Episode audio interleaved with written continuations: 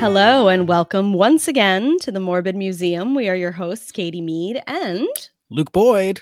Hey, everybody. how's happy, it going? Happy February. Uh, today, uh, we're recording on Ash Wednesday, Luke. We are recording on Ash Wednesday. How Which- morbid. Which y'all, you know what that means? Next Wednesday is Cat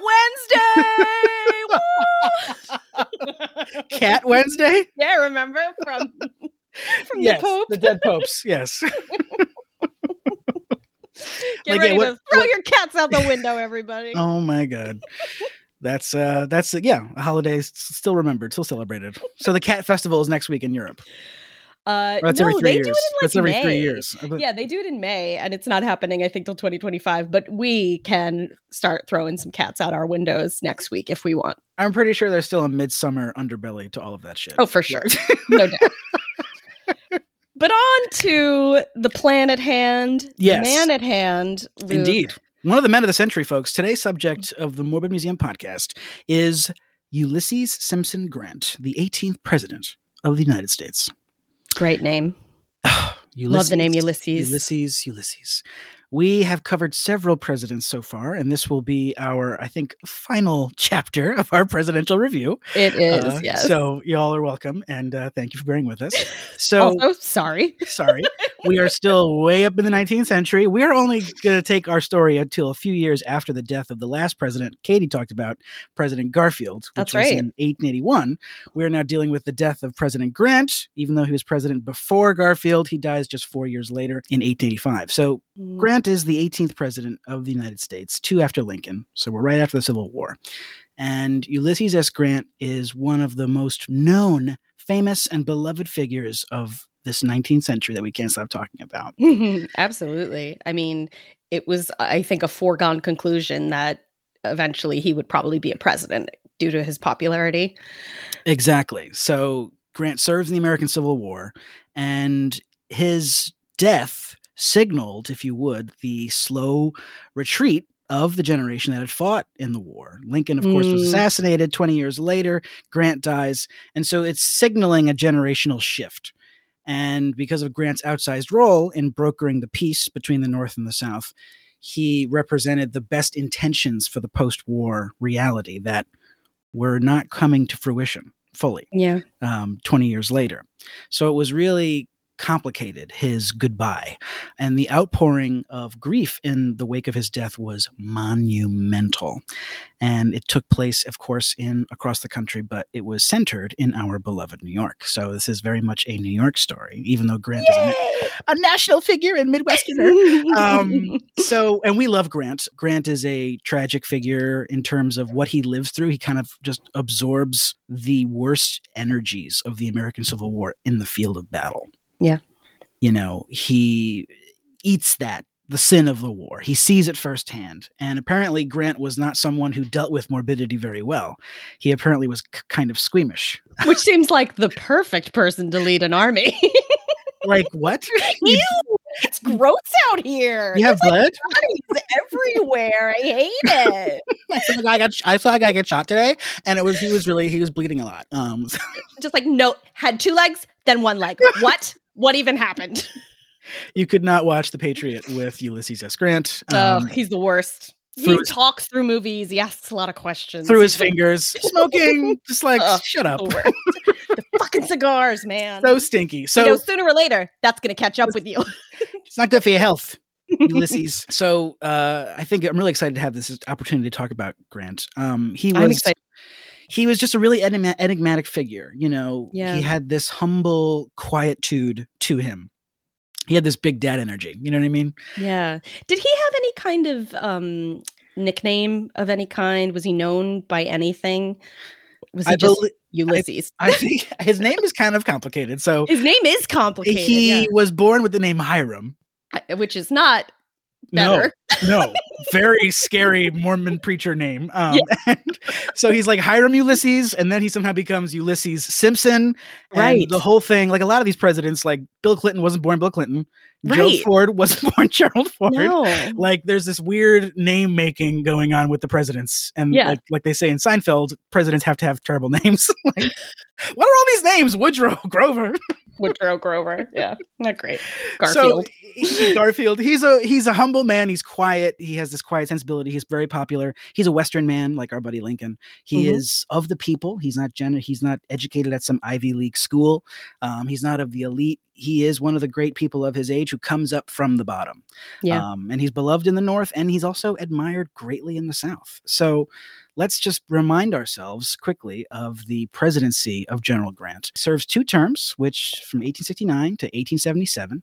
So this is just the Civil War had been just freshly cooled four years before. President Johnson had a really tough time. The Democrat who was the vice president under oh, Lincoln. Oh, did he? Johnson, buddy. Poor Andrew Johnson. He's um, like, I was not built for this, friends. I, I, was making hats in uh, Tennessee, whatever he was doing. And um, so he was impeached, as you know. Johnson is so you know Lincoln's assassinated. Johnson is is impeached. the The fate of the Union is imperiled, and Reconstruction starts in 1865. Yeah. And you know, I remember I took a college course that was a like a history required course, and it was American History Reconstruction, 1865. Oh, it was just Reconstruction. Woo, yeah, that's hardcore. Or it was American History through Reconstruction. So yeah. it was like it ended in 1877. And for many historians, they would say that 1877 is the end of Reconstruction, which is the end of Grant's presidency. Which, now, which now, Katie's, Katie's uh, retort is that, well, so yeah, modern scholarship is saying no, Reconstruction ends, if you even want to say it ends, in the 20th century. Like it's a yeah. much longer transition out of the war. Yeah. But Grant's ter- you know time is sort of bookending it. He brokers the peace in 1865, which leads to Reconstruction, which many would say are you know ends in his at the end of his term. That's a really soft end for uh, Reconstruction. You know, when Grant was in office, he did a great deal to try to set Reconstruction in motion he uh, he sees the 13th and 14th amendments passed 1865 yeah. 1868 we have slavery is abolished. Now we have birthright citizenship. So people who were born enslaved who are now freed have citizenship regardless of what people say. And around this time in 1866 or so the kkk was formed. Yep. So the ku klux klan is, is a alt-right what we'd say today christian reaction to what's going on. It's white nationalist. It's saying that the fate of this country is it's a white christian country. Mm-hmm. we have to mm-hmm. wrest it away from these black people who are going to take away our American idea and identity. And so, of course, mm. they do terrible things. Yeah. They're the most extreme version of the Confederacy. It is. It is the KK Confederacy. They're the worst members of the Confederacy who feel like the war is not over. Yeah. We're not done here. And they had a lot of they had a lot of fun burning and pillaging in the Civil War, so they kept going. It was a lot of these were Confederate generals, fucking monsters. Um, they're awful. So we talk about yeah. this culture of lynching, this violence towards blacks. You know, Grant sees this come up, and he establishes the Department of Justice while he's president. And the focus of the Department of Justice is to protect the civil rights of all Americans, especially black people who were endangered in the South and opponents to these amendments. So now, there's a there's a of course a political maneuver here because in 1868 when Grant is elected, he wins by 300,000 votes and historians would point to the fact that there were 500,000 black votes that mm-hmm. were in existence in this time period. So if he can keep the black vote under the Republican banner, it's a good move for him. But Lord sure. knows, Lord knows people of color were not voting Democrat because to vote Democrat in the 1860s was to vote for the Confederacy. Lynching? yeah. right. So it was, you know, it's it's sort of a, a no a, a foregone conclusion here. And so Grant champions the 15th Amendment, which protects the black vote, which is the right thing to do morally and politically for it him. It also isn't a bad thing for him either. It lines up. Yeah. So this is in the interest of Republicans. Now, of course, historians can say this is Grant. Look at what Grant is doing. He's doing this for the for the black man. But women, Native Americans, completely overlooked in this conversation. Oh yeah, who cares about them? I mean, he doesn't do anything negative to women besides not recognizing them, Grant, but he does do some messed up stuff to the Native Americans um, in yeah. terms of assimilation. So, yes, you know, there were two camps, you know, in how to deal with the Indian problem, as they would have called it in those days. Yeah. You know, assimilation, meaning convert them to Christianity, make them Americanized, westernized, have them wear our clothing, force them to abandon their culture, their language. Yes. Yeah. Their land for a reservation that was temporary, air quotes, a lot of air quotes. If y'all today. are watching 1923, uh, great okay. example of the schools that are just awful, underfunded, just terrible. Graceful. So uh, you saw 1923. Did you? Did we talk about this? Did you see the English? No, I didn't. No. Okay, so the English folks, another side of the coin, also a very good show on Amazon dealing with the the native question um, in like the 1890s. So interesting, these two shows, history shows, you know, which we Yeah. love to see tackling this this really complicated topic very late Yeah. in the game, but we do like to see it. Um, so regardless of these shortcomings and regardless of the failings of the of the reconstruction era the gilded age you know scandal ridden era that grant was a part of you know, everybody's riding the casino of the economy it's going crazy off the rails uh, he was still an immensely popular president um but i had successes. It's not like he Yeah. was a failure. no, he was he he got he he he had two terms. He was reelected, and you know, would you say, Grant, based on what you know, you've Yeah. seen the documentaries, Yeah, yeah, you, yeah. you know this guy. Do you think Grant is as popular today as he was back then? Well, Yuli, as I like to call him, he lets me call him. so Um, fishing for a nickname. We found one. I'm glad. Uh, me and Yuli go way back. Um, you know, he's interesting because I think what's happening with a lot of presidents is they're being looked at under a microscope because we're sort of in this post uh, sycophantic Ooh. place with presidents. Yeah. I mean, you and I clearly aren't, but the rest of the country. We're not post reductive, but we're post sycophantic. um where it's like okay but like sure he did this and he did that but how many lives were lost under him in terms of the native peoples of this country Yes. did this guy own slaves like you can look at presidents that you may know and love and find out that they at some point they were slave owners and i believe grant is one of them Grant married a slave owning family. Right. The Dents. I don't know if the Grants if he himself ever had if the slaves Grants were actually had enough money to even have slaves. well yeah then there's that right yeah and there's you know and and all that stuff is not that it forgives anything but you you take certain things with a grain of salt because that is also alt right Hmm. conspiracies like if any of you have ever heard that lincoln owned slaves that is an alt right conspiracy to Mhm. try to sully him in some way um mary todd's family were slave owners They but were. um he there's no evidence Interesting parallel. yeah, there's no evidence of him owning a slave, and and worst of all, he's accused of selling the slave that he inherited from Mary rather than setting the slave free. There's zero evidence of this. Yeah. Um, Go to Lincoln Boyhood Home. They there's no Yeah. enslaved people attached to the Lincoln the. Lincoln farm. Again, poor. So yeah, I think Grant has he has a mixed history from everything that Yeah. I've ever learned about him.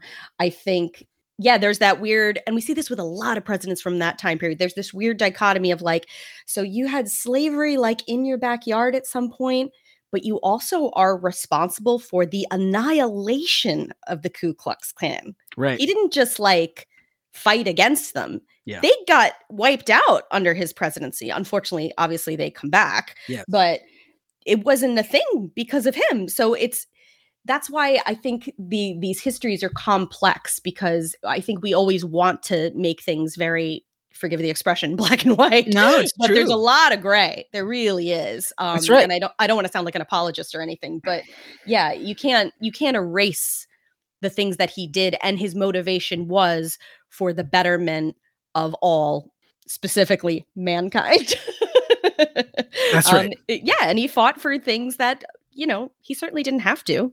He you know? fought he fought hard and you can you get a sense he's kind of like Washington where he's like got this quiet sensibility Grant. And he's like this reluctant warrior. Like he, like, he can't make it in there. He's he's not even the most successful or appealing person in the real world, but he's just like this warrior hero who can only Yeah. save you and then run away. Like he's Optimus Prime.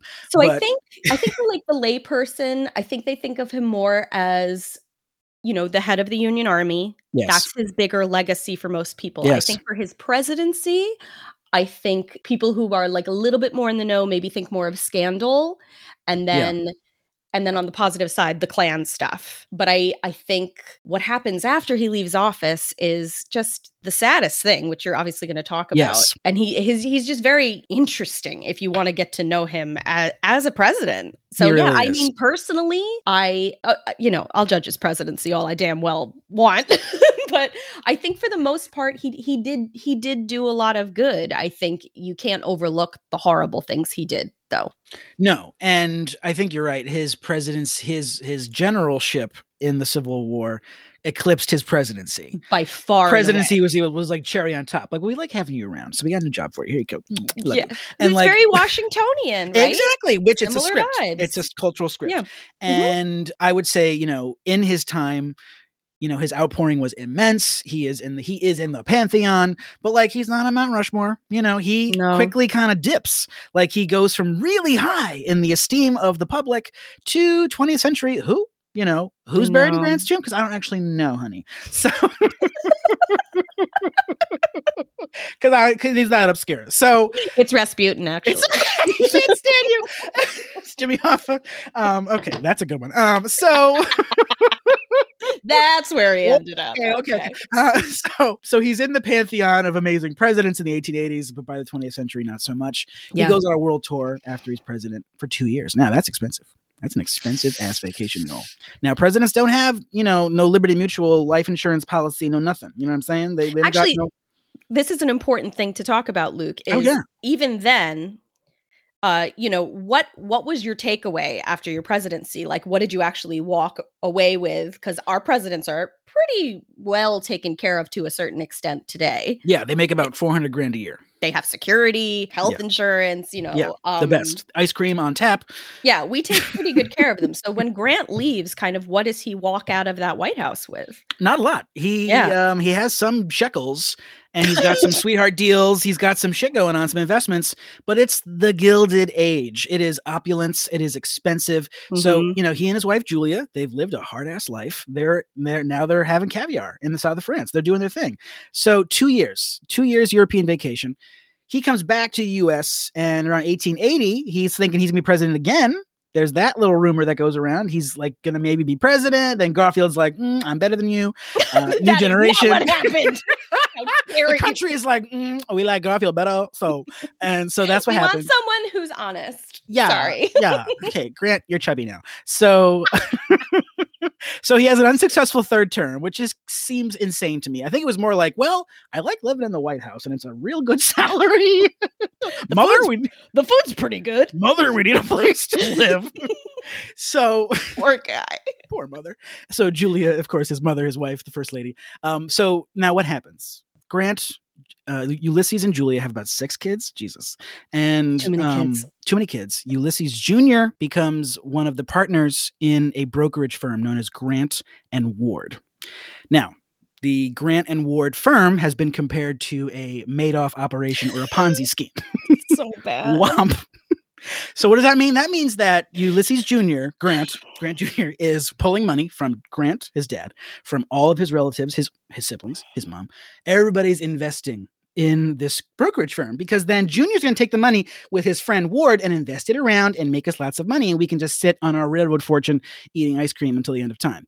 Guess what doesn't? Guess what doesn't happen? They don't keep a cent. So No ice cream. There was no, no, ice cream, for you. So in fact, you owe us ice cream. So they lose all their money in the in the Ponzi scheme, and by 1884, Grant is completely broke. In fact, he has like 189 dollars in his bank account, and he's 150k in debt. So he's not doing well It's disgraceful. financially. Yeah.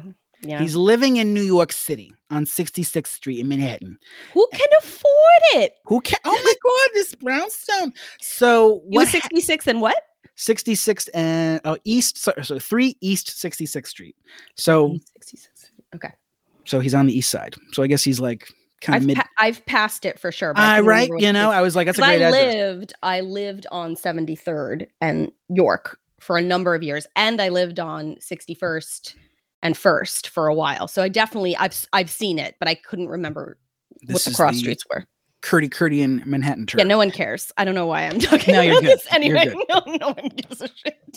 anyway, continue. So He's poor. he's poor, and so um, one night while eating peaches. Mrs. Grant remembers that the general felt a stinging sensation in the back of his throat. And this is a direct quote "Mm, Oh my, I think something has stung me from that peach.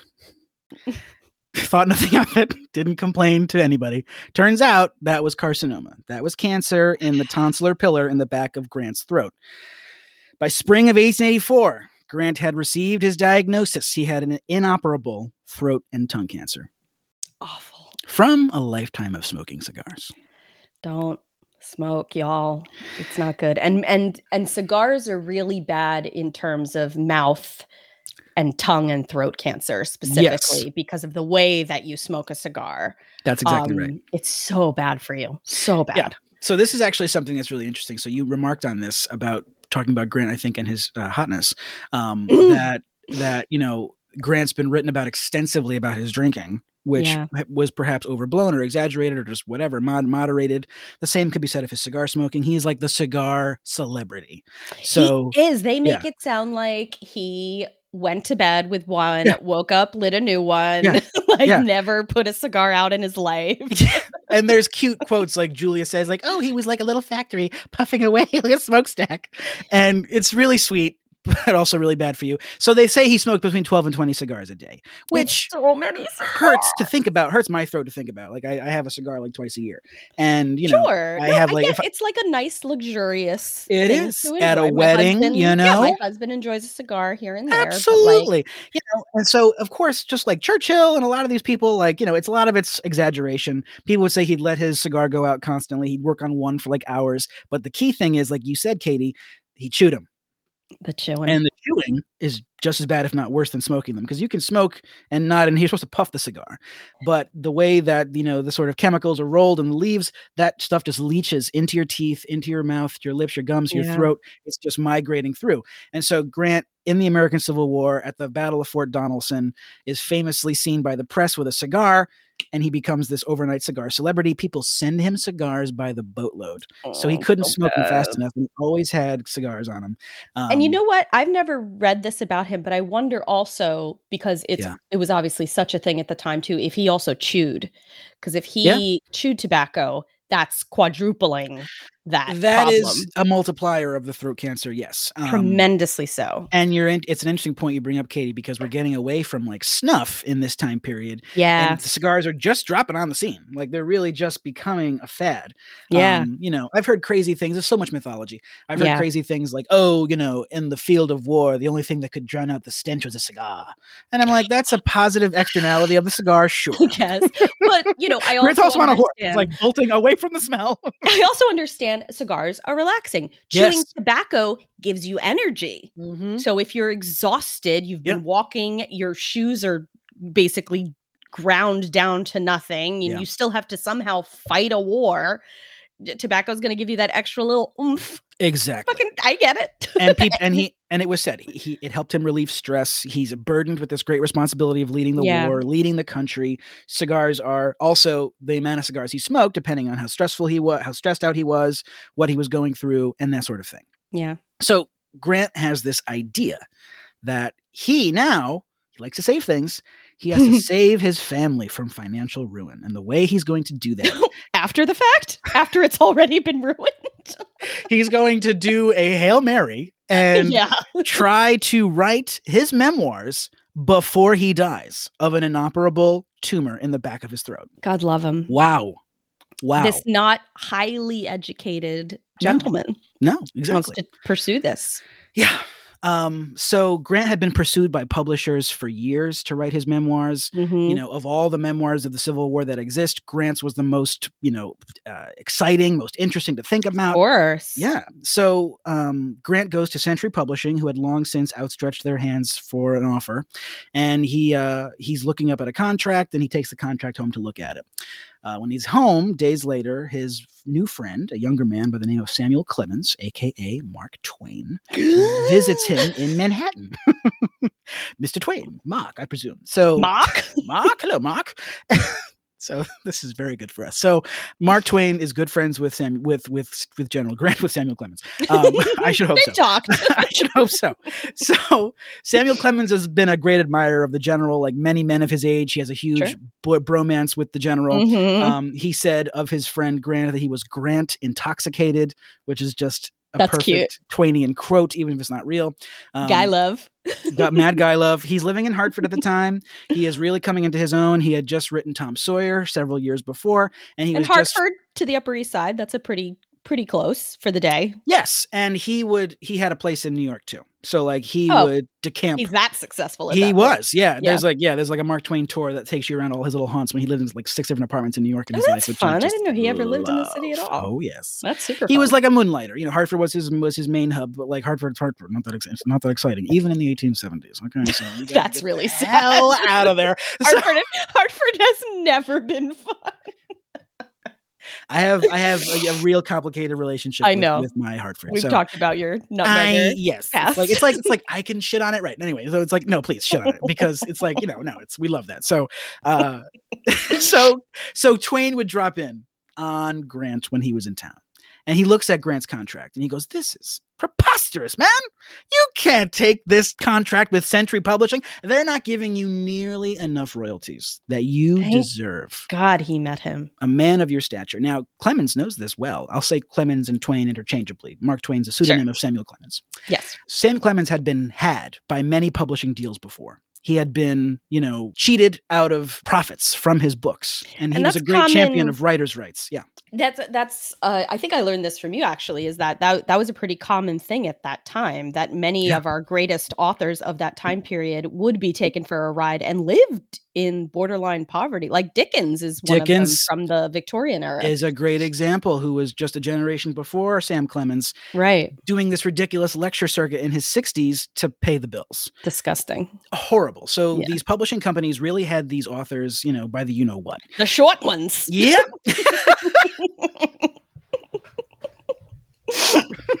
Sorry. So Clemens at this time is launching his own publishing company called the Charles W. Webster Company. So it's his friend Charles Webster, but it's really Mark Twain's company. He's not calling it Mark Twain Publishing. And they are just they just published Huckleberry Finn in the UK in 1884. Huge success. Now it's being published in the United States under Charles Webster. So Twain has his own publishing house and his own blockbuster book. And he's like, We're going to publish your book, Grant, your memoirs, alongside Huckleberry Finn in the year 1885. Amazing year for literature. hmm So Grant starts writing his memoirs in late 1884, around November. He's declining rapidly. So he is losing weight, Sad. struggling to eat and swallow, having difficulty talking, cannot sleep. He's depressed, Yeah. um, but he's a prolific writer. He gives up cigars and he pours all of his energy into writing this remembrance of his time fighting in the Mexican and the American Civil Wars. And, you know, sycophantic or not, historians today would say he was a very fluent writer, a very prolific writer, writing thousands of pages in, a, in like a day in a sitting. Um, and you know, he's not dictating because he can't talk. So he is like, writing this by hand, or he's kind of scratching out, you know, text and it's being transcribed for him. Um, so he's really flying. And all Yeah. told, the book is 600 plus pages, two volumes, which is incredible. That's wild. If Yeah. you had to sit down right now and try to write your own memoir, I, I just I I couldn't. Can barely get this podcast written. can barely write a caption on an Instagram post. Um, can barely write a grocery list. When was the last time you wrote a grocery list? Um, I did the other day and I forgot stuff. dude. Even no with mem- a list, I there ain't no memory to be had left. It's done. Uh, so write it down. So He didn't have, you know what? He didn't have TikTok, so that's why he, He do that. the Chinese government was not melting his brain. You're absolutely Thank correct. Thank you. Um, please, Just we're, we're having a hard time. yeah. So grape shot or not. Um, Hmm. anyway, so he's pushing through the pain. The book is keeping him alive. And he would, uh, Grant would say to his son, I said I'd been adding to my book and to my coffin. I presume every strain of my mind or body is one more nail in the coffin. So he knows that exerting himself is running his his works down. But he has to get this book done if his family's going to have a chance in hell to survive. So Twain drops in on Grant during this process, and he lets the general know that he's already got a hundred thousand, you know, pre-sold subscriptions for the book. Twain was brilliant at selling books by subscription, meaning you would subscribe to a periodical and you'd get a chapter of the book a week, Oh, that's so smart. which is brilliant. Why don't they still do that? Like chapter releases. That's so smart. We- I mean, well, no one and it's like it's like an episode of television. It's so Yeah. brilliant. And yeah, so he did a lot of that. So he tells Grant this. So Grant's like, oh my God. And now he has like the energy to keep going. But his doctors are saying that Grant doesn't have long to live. They have to relocate him to somewhere cooler, better climate. And so they identify this house, now known as the Grant Cottage. It was known as the Drexel Cottage, which is on Mount McGregor in Wilton, New York, the home of, the home of F- Joe's family friend Joseph Drexel. So they they live there for six weeks. They don't know how much longer Grant has. They move up there. They take a train.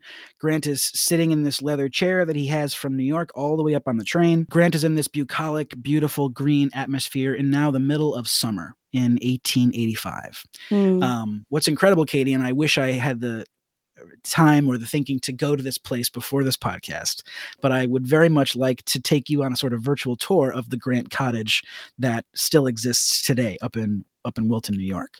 I would love Um, it. So it's this beautiful yellow and green uh, house with this long wraparound porch, very simple sort of cottage house. The house is amazingly preserved, as if Grant had was just here the day before. And what's interesting is that you see Grant's bedroom, and in the virtual tour from COVID in Grant's cottage, which is Mhm. excellent, tour guide talks about where's Grant's bed. The students always ask, "Where's Grant's bed?" He's lying between two leather recliners because he couldn't lie Mm. back because he would choke on his own tumor. Just really going through it.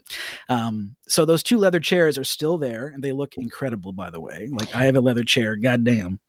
That's where that um that picture of him all like bundled up with his little hat on. Is that where that was taken? Yeah, Mount McGregor. So he's on the porch every day, and Yeah. you see him in glasses, and he's like writing, or he's got his hand, he's got his face down, Mhm. he's concentrating, or he's reading. Oh, yeah, and he's got cu- cute little glasses on and he's got this little top hat people say he would he would tip his tat his hat to you as you walked by just the gentlest grandpa um the sweetest he can barely speak he's writing on a scratch pad what he called his pencil talk Ah. now what can grant do about his condition? Because he's in so much pain. This is the worst kind of pain you know? You have a sore throat please i have a bad relationship with strep throat my god Oh yeah, I can only you imagine. you've Hey, had a sore throat or two. I got my tonsils are about to go. Okay, I'm way, way, too- way too adult for that. Your So- your tonsils are So on he- strike. So he needs medication that's not going to du- make him, you know, dull. That's not going to kill his mind. You know, he can't have laudanum. So what do they give him? Cocaine. Fuck yeah! So cocaine water would be administered to the president several times a day. so basically, he's just drinking like Monster Energy. Yeah, like I gave up a lifetime of cigars for cocaine water. Not a, ba- not a bad trade. So the cocaine water would be used to bathe his tongue and his throat as a way to wow. assuage the pain. Ouch. So what can, one can imagine that this hopefully did have some relief and he used it quite Yeah. often. And the bottle of cocaine water is still there at the house today. Wow. Yes. I mean, we talked about in the operating theater that cocaine was a frequent, Yes. um, you know, anesthetic because Yes. didn't have much, so that was always an option. So that makes sense that that was one of his treatment options. Shoot it, slurp it, snort it, whatever. So- bathe in it. yeah. apparently. apparently there's like so the little glass bottle is still on the shelf and apparently the um, department of parks comes in every year and measures the cocaine in the water to make sure that it hasn't been messed with I didn't touch it. I didn't touch it. I haven't done anything all day. I've just been standing here. I've been watching the cocaine bottle, and I haven't done anything. Why are you like that? It's a vibration it didn't move. Um, what what is amazing is that for years the there was a complex surrounding the grant cottage it was a prison. So like can you imagine like if you're Oh. in the mount mcgregor correctional facility for like a cocaine violation and you know the rumors swirling around you have that you have that big house on the hill? They got the cocaine water in the bottle man. Let's go let's get it let's it out of here have some 155 year old cocaine water um Yeah, I don't know the shelf life for cocaine water. I don't know. Yeah, it's like a, just a really hard silt at the bottom of the Yeah, bottle. Yeah. So the, the place is crazily, eerily preserved. Like I said, as as if the Grants had just left. The place opened in 1890, five years after Grant was there. You can see his shirts, his brushes, his robes, his personal ephemera. Ugh. These, you know, these chairs, and um, there were these beautiful flower arrangements that were made after he died, and they were dipped in beeswax. Two of them oh. these massive arrangements. They're like four feet tall, not eight feet wide. These, you know, two of thousands of these arrangements, and they were sent by like the GAR, the um, uh, the Grand Army of the Republic, General Meade, other people he had fought with.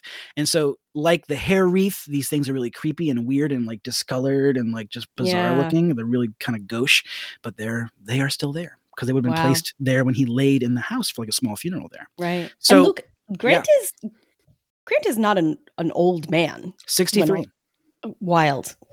very young, which yeah. Yeah. makes me think of, you know, people in my life who are in their early 60s and, you know, uh, Yeah, our parents. Our yeah, parents are in makes their my heart my heart my heart skip a beat. Um, I don't want to talk about it. I can't want to like it. So all the while, Grant is writing away, writing like crazy. Um, we believe around July 19th, he puts down his pencil and he says there's there's no more to be done to it, to the book. And so thus the last march of Grant begins, the final surrender. There are many other military jokes like military I can make here. It's just so sad. And because it's so slow. Like the whole the whole time the country knows what's going on. It's not a secret like the other shady prezzies. He's out of office. He's like, yeah. y'all, I'm dying. I'm going. Which, which also begs the question of like, so y'all are just letting this president die poor, Hmm, broke as interesting. fuck. Yeah. Right. As a private citizen. Now, interesting point you bring that up, Katie. A guy who helped save the fucking country. saved your country and fought for your rights, didn't know who you are. And you made a great point before about like, what's the retirement package? Apparently, I didn't realize this until I read a little bit more for this podcast. Mm. Grant was re-granted. Jesus. oh God. Um, the title of general as post president to collect a, a collect a pension. That's right. He got a pension under. Yes! Yes, that's right. A meager he pension. gave up his presidency so he could be General Grant again. Yes, yes. He's like, well, I've always been General Grant. I'm still General Grant. Give me my 85 cents. So, Ridiculous. so it's like again, but it's not it's not systematic. It's improvised. It's case by case. You know, if you're independently wealthy, great. Don't ask the government for more money. So there Well, were I some think- dispersions given given to him, some disbursements.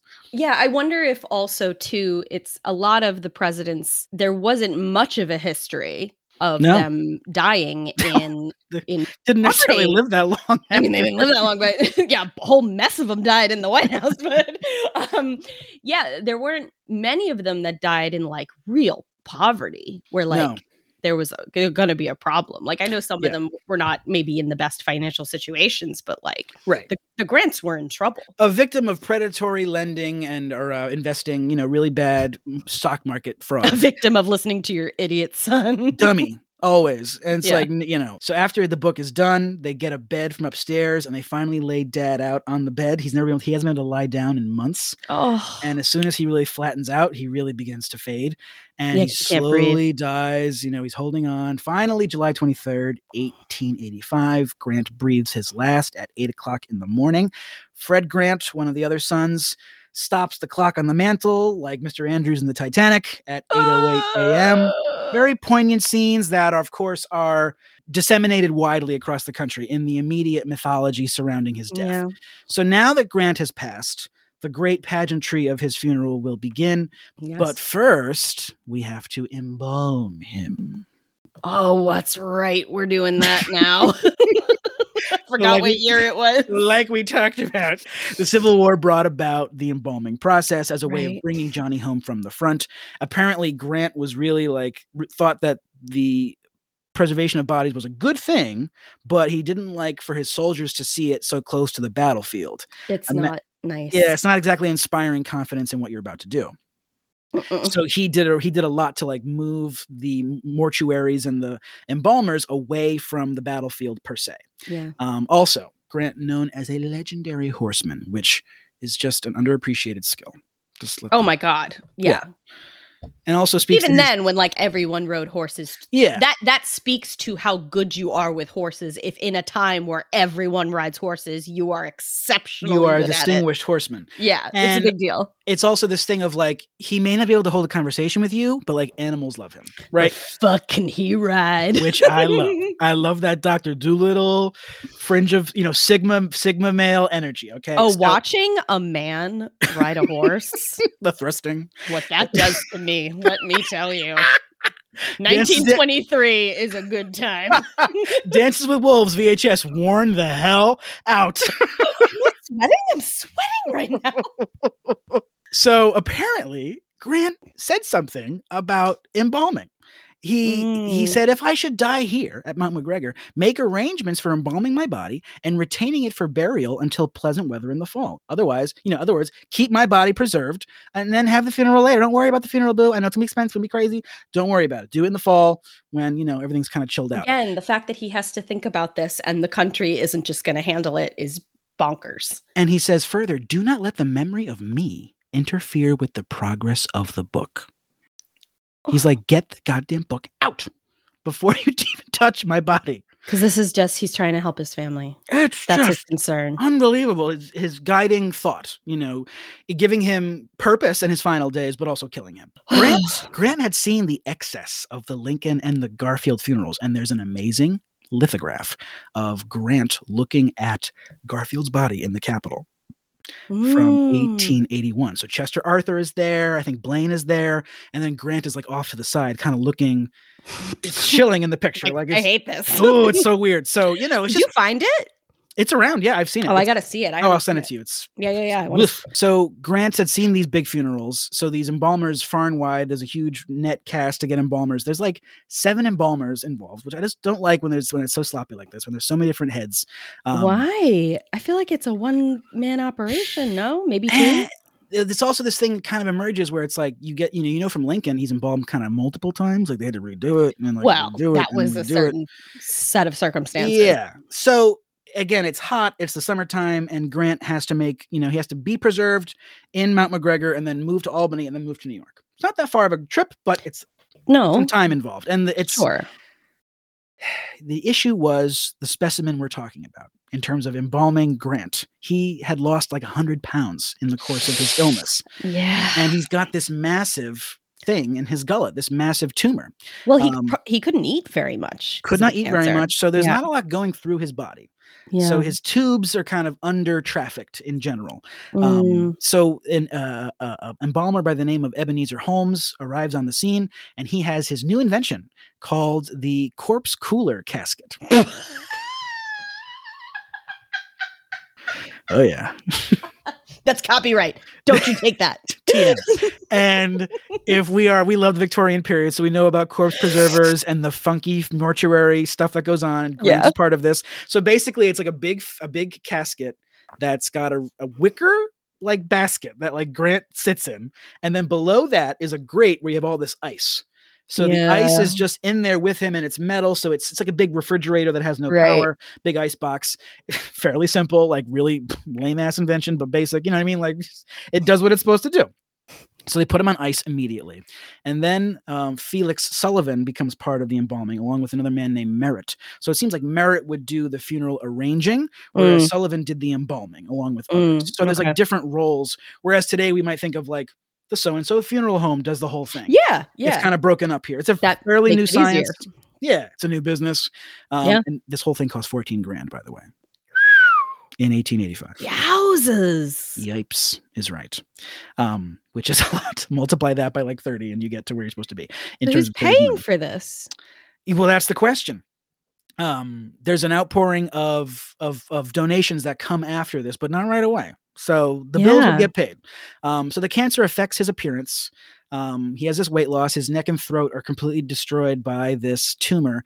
Um, his body's intact. The family said no autopsy. They want his family, his body intact, but they also want him embalmed. So like he wasn't sliced immediately, but he would be sliced.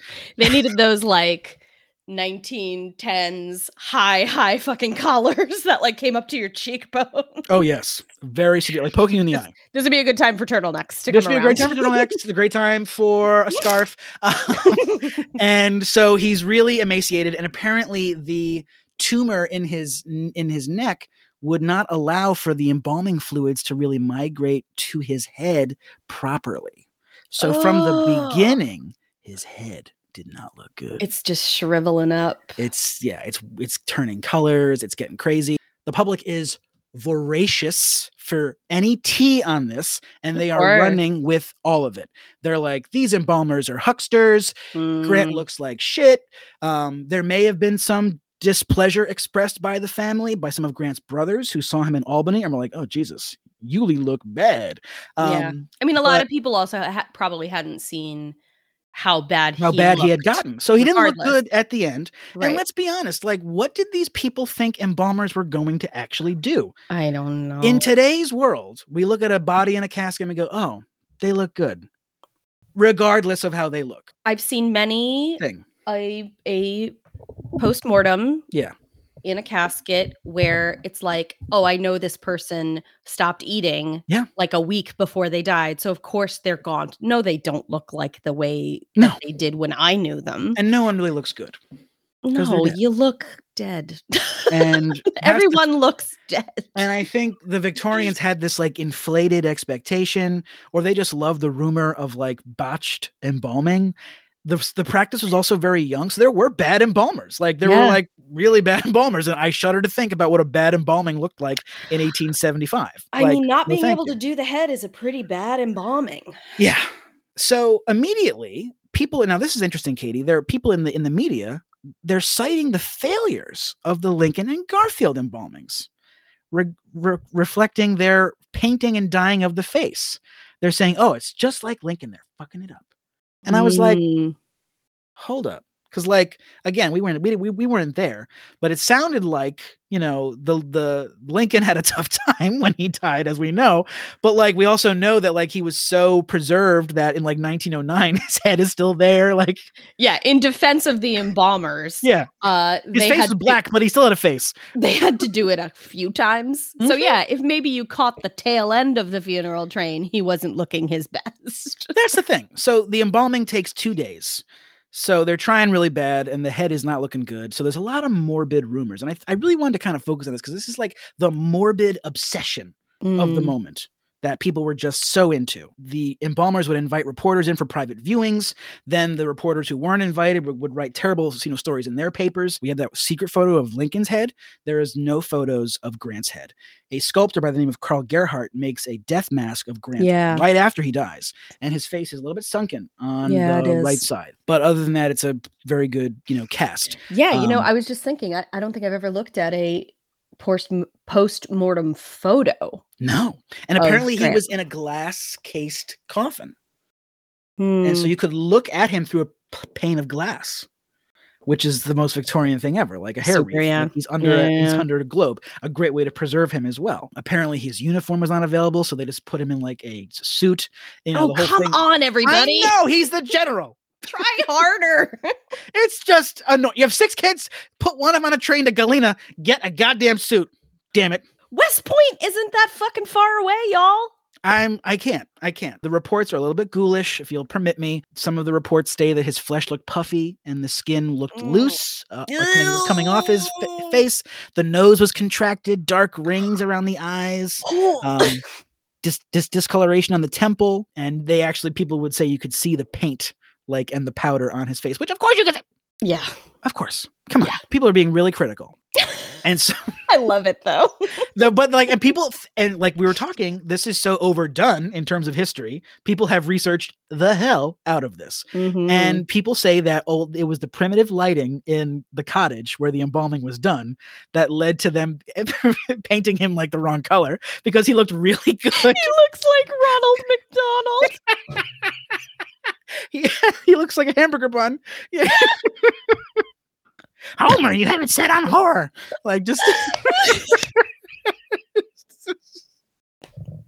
oh no. Of course, he's discolored. He's filled with cancer. What do you Cancer and now in formaldehyde. He's no longer alive. so he's displayed in the cottage. There's a small funeral.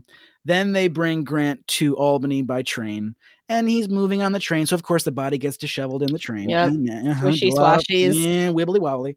And he is viewed in the state capitol at Albany, which had just been built, beautiful Gilded Age building for three days.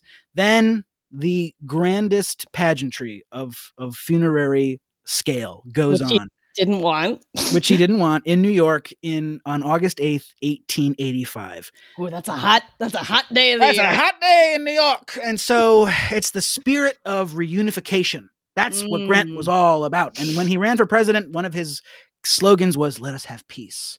Let us let the peace continue. And so that became his epitaph. And it literally is Mm. the words above uh, his monument today, is Grant's tomb in New York City. So there's a huge procession of people. 1.5 million people attend the funeral. The population of New York is only 1.2 million at the time. There's a eight mile procession up Broadway, all the way uptown to the center of the universe, Riverside Park. Everyone's favorite New York location. oh dear. Um, Oh. so there's 60,000 marchers, including Union and Confederate soldiers. There were generals on both sides that served as his pallbearers. So again, this idea that the I mean, South that's had- a beautiful thing. that is incredible. Black troops are there. There's this huge presence, and it's very powerful. The pictures, which there are many, 1885, astounding images as we see from the Lincoln funeral to the Grant funeral, both taking place in the same place.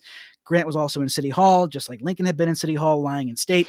Um, and so Grant is placed in a temporary tomb as his big old tomb is being built. Mhm. And as he is put in little baby tomb, he is encased. Sexy baby, baby tomb. Sexy baby tomb.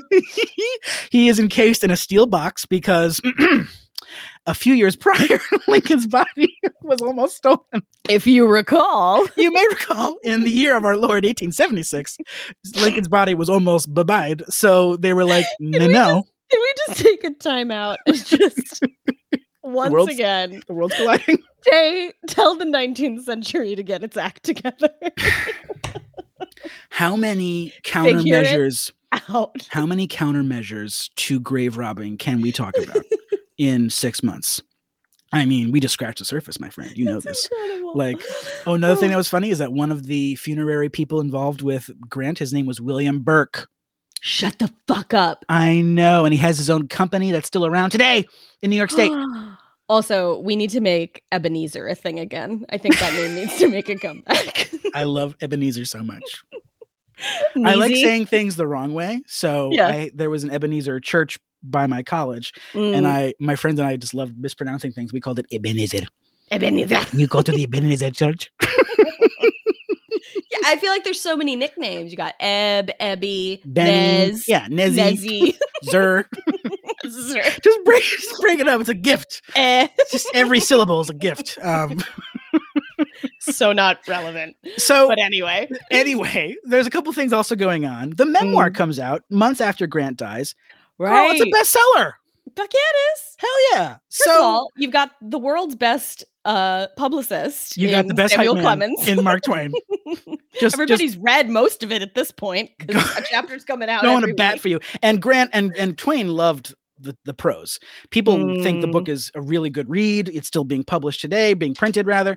Have you Um, read it? I never have. I have read parts of it. Like a lot of these books, like mm, 600, mm, mm. It's a lot. it's a lot. 600 Um, pages is a lot. It's a lot. And Someone talking about themselves. I- so- 600 pages so as some of us may remember, I had a in my early museum career, I worked at the Mark Twain House in Hartford, Connecticut. yes. And this was such a fun part of the story to tell, which is, which is why it's so near to my heart. And they had a copy, or I believe the actual check that Twain had written to Julia Grant after uh, Ulysses' death for two hundred thousand dollars. I love that. So we told that story and its completion. That was one of two checks that Julia got. She got over four hundred and fifty thousand dollars total from the publication.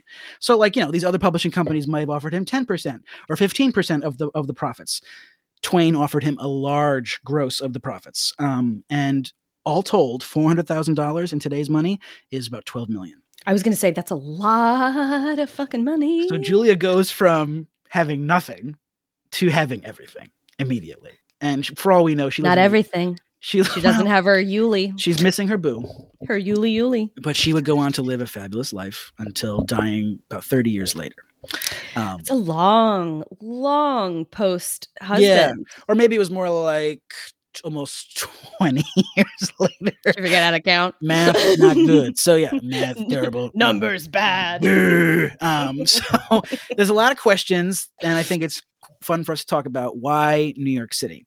Um, why was the- Grant buried That's there? That's the He number one question I think. from the most people have. Midwest, Missouri, Illinois. What's the connection? Who Grant's cares? final, yeah, Grant's final wishes. He said, "Look, you can put me in New York City. You can bury me in West Point. You can bury me in Galena, Illinois, or St. Louis, wherever you want. Um, The only problem was he wanted Julia buried by his side. You Mm. cannot bury a non-military personnel next to a general at Arlington or at West Point or in DC in many locations. So Right. it's really sad, and we often forget that a lot of these first couples are actually resting separate. Not together. Yeah. So the mayor of New York, Mayor Grace, makes a pitch pretty quick. And Grant was really moved by the kindness of New Yorkers. When he lived in New York with his wife, he was really bowled over by, you can imagine, walking down Fifth Avenue, people were effusively falling over to say hello, and to, to say hello, General. Um, and so the kindness of New Yorkers, folks, the kindness of New Yorkers is what made Your New York accent is fantastic.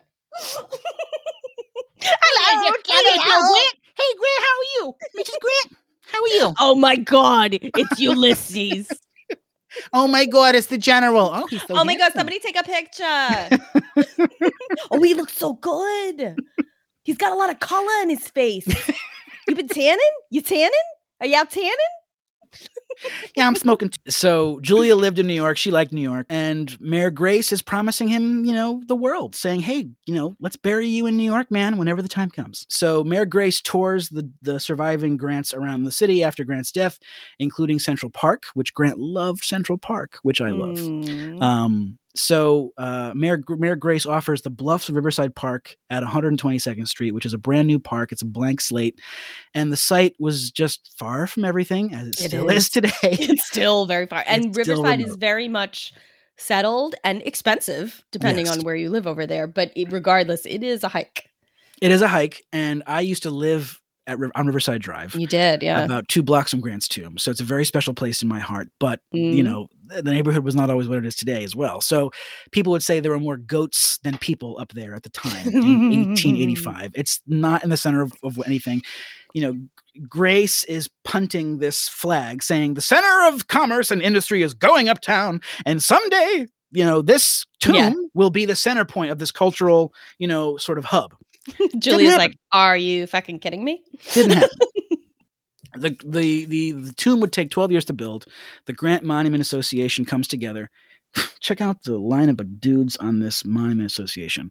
Roscoe Conkling, our old Republican Party boss. Oh my God. Well, he got on very well with Grant. Grant helped him out a lot. Oh, he did. So now, yeah, all the Yeah. favors are getting pulled back.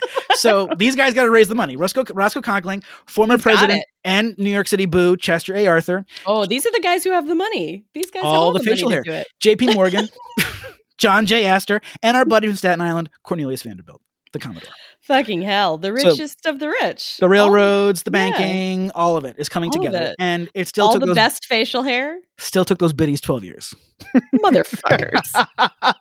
We're invested, but like not bad what, invested. what I have come to understand, which makes no sense, is that you could only donate a certain amount of money to this to this thing. Like you, like an individual could not donate more than a dollar. So, So I don't have it was- income tax. I wa- can have all the money in the world, but I'm not allowed to. So it's supposed Finish to be like this democratic thing, like the people raise the money. That's that was the ethic of it, which is just it's a, it's a hard sell. But this was not not uncommon. So the mausoleum that's going to be built for Grant is this gigantic goddamn project that is you know Mhm. based on the neoclassical um it's neoclassical so it's based on the old world roman and greek it's based on the halicarnassus tomb which is in turkey which is built for king mausolus which is where mausoleum comes from i didn't know Mm. that um Oh, I was gonna say, look at you just saying stuff. so it's like this and it's like that um I just learned this two hours ago. I just, I anyway, just wrote this. Anyway, it's wrong. It's fake. The architect is John Duncan, who is uh, the winner of a second design competition. So this thing is big. Now, what was interesting about this is that the cost of the tomb is compared against Garfield's tomb, which I think is beautiful. I've never It been, is but it's the brownstone and Lincoln's tomb. So they're all contemporary. Yep. The Lincoln and Garfield tombs cost about two hundred to two hundred fifty thousand dollars. This tomb cost about six hundred thousand dollars. And they raised they raised like a million. So like they went ham, as they say, on They this. did. Wow.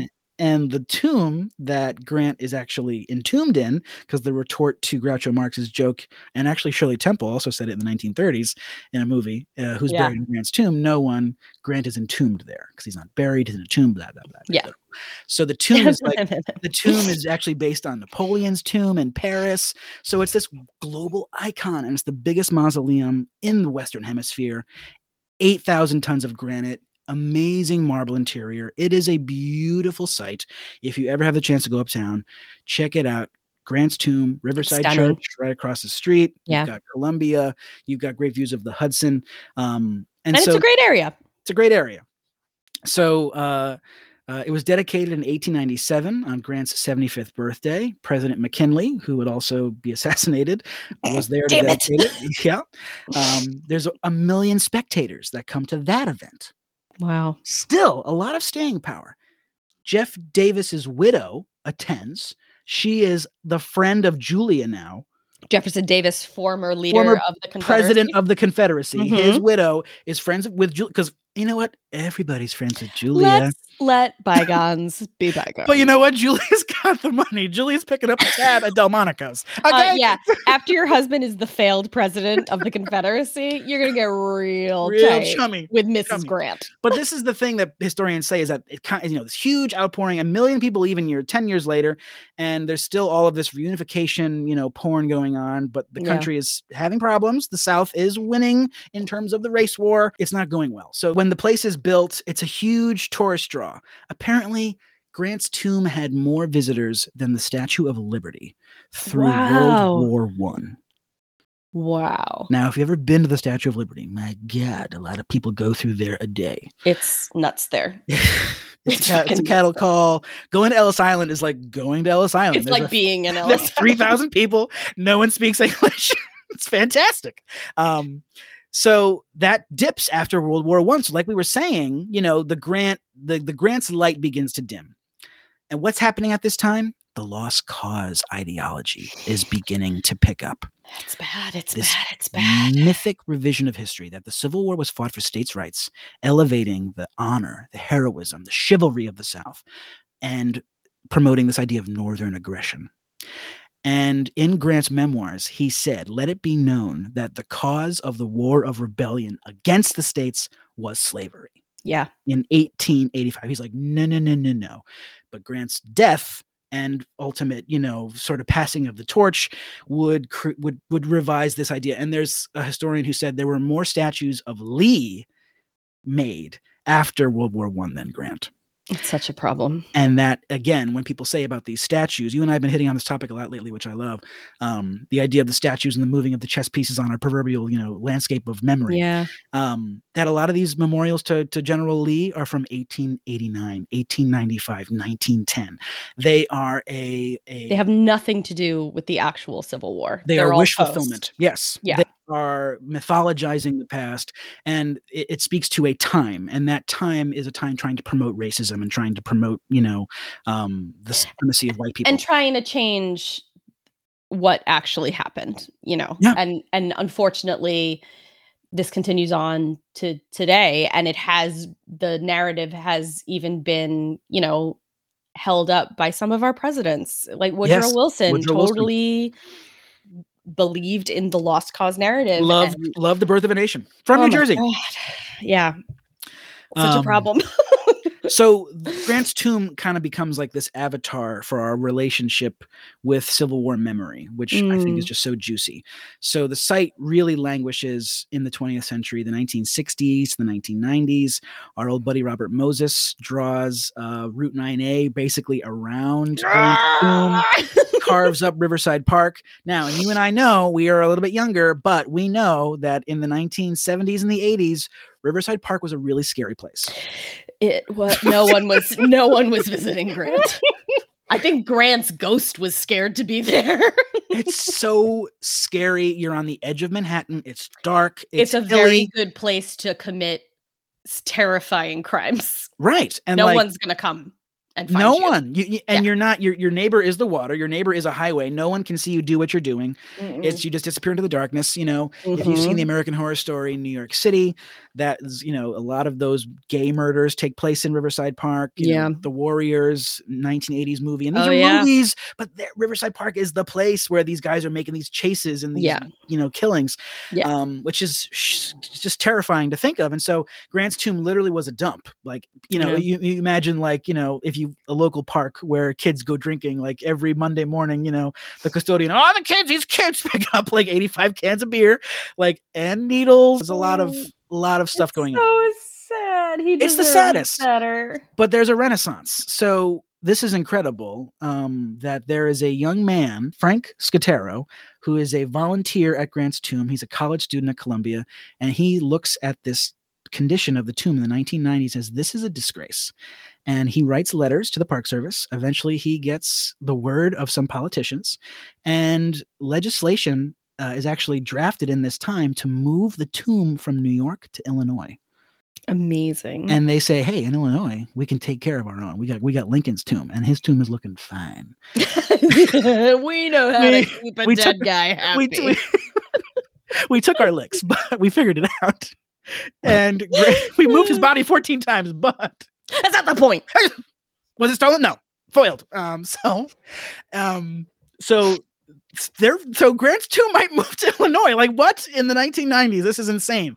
So actually, Scaturro had a great partner, and he had uh, Ulysses Grant Dietz, who was a great great grandson of Ulysses S. Grant, who Mm. is his who is his partner in this, and they lead this offensive where they get to Congress and they inspire the federal government to save Grant's tomb Yeah. so it's properly cleaned you know the site is Yeah. secure and that also happened what happens in the 1990s rudy giuliani the city of new york goes through a transformation He kills So- all the homeless. correct We all cleans up times square you know that's what happens and so you know new york today is a sanitized gentrified playground of the gilded age part two and grant's tomb is having its second life and it's one of my Don't favorite call it a comeback.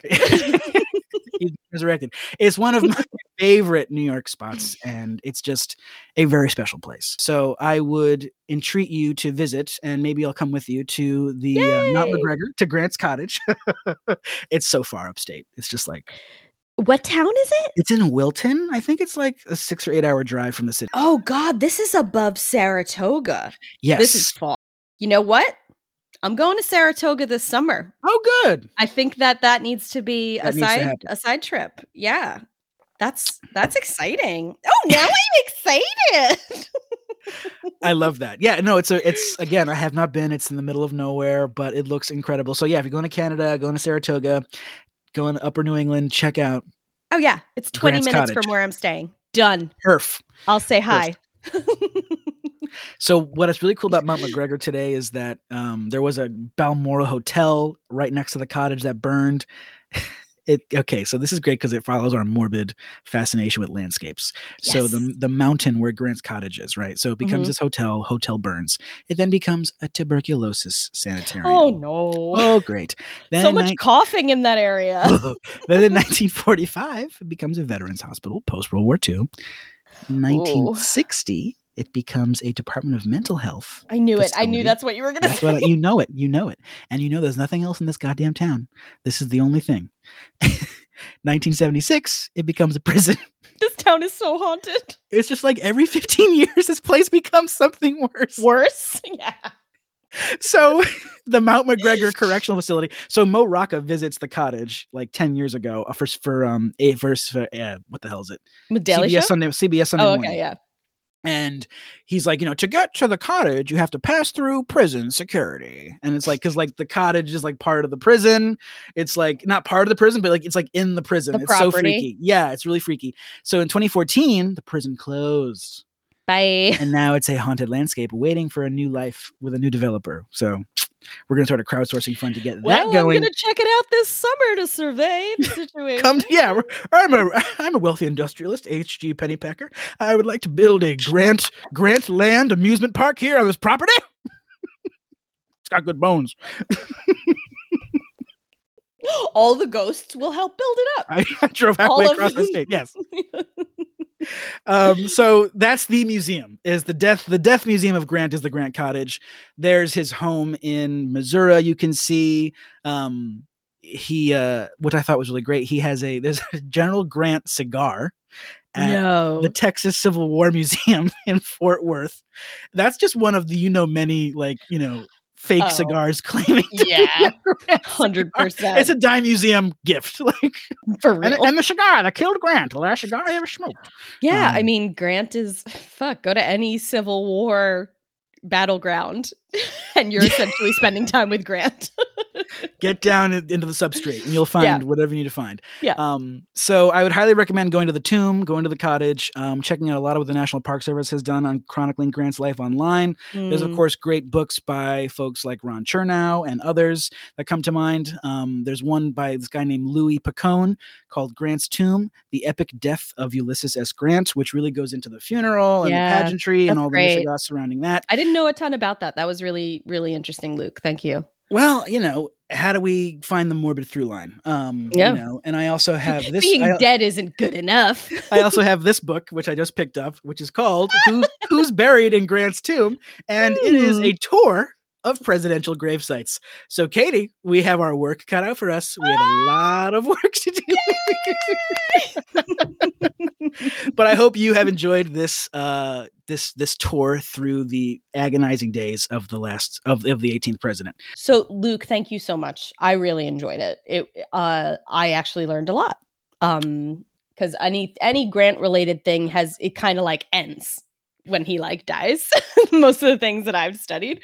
So, hearing like this additional fucking just I'm glad you didn't take it for granted, and I grant you Um, that there's a lot more we can learn if we grant ourselves a little bit of space and time. I don't I don't want to be your like friend that. anymore. um so yeah, so this thus concludes our Thus presidential concludes. presidential season 2023. um Only on C-SPAN four. ESPN 8 the Ocho like in dodgeball. Oh my god, that's Um! All right, yeah. so stay tuned, folks, and uh, we'll see you next time. Yeah, we're going to take a little break. oh yes, we're gonna we take are- a little break to write our memoirs. we are president presidented out we need we need a couple weeks to cry about this and be upset and we'll be back in uh probably eh, like the second second-ish week of march for some more morbid content for you so we'll see you then Thank you for listening to this episode of the Morbid Museum Podcast. Please remember to rate, subscribe, and review the Morbid Museum Podcast wherever you listen to podcasts. Please follow us on social media at the Morbid Museum on TikTok and Instagram. Please email us at themorbidmuseum at gmail.com. Please join us on Patreon. Become a more buddy today. Until next time, we'll see you for another gallery talk inside the Morbid Museum Podcast. Bye now. bye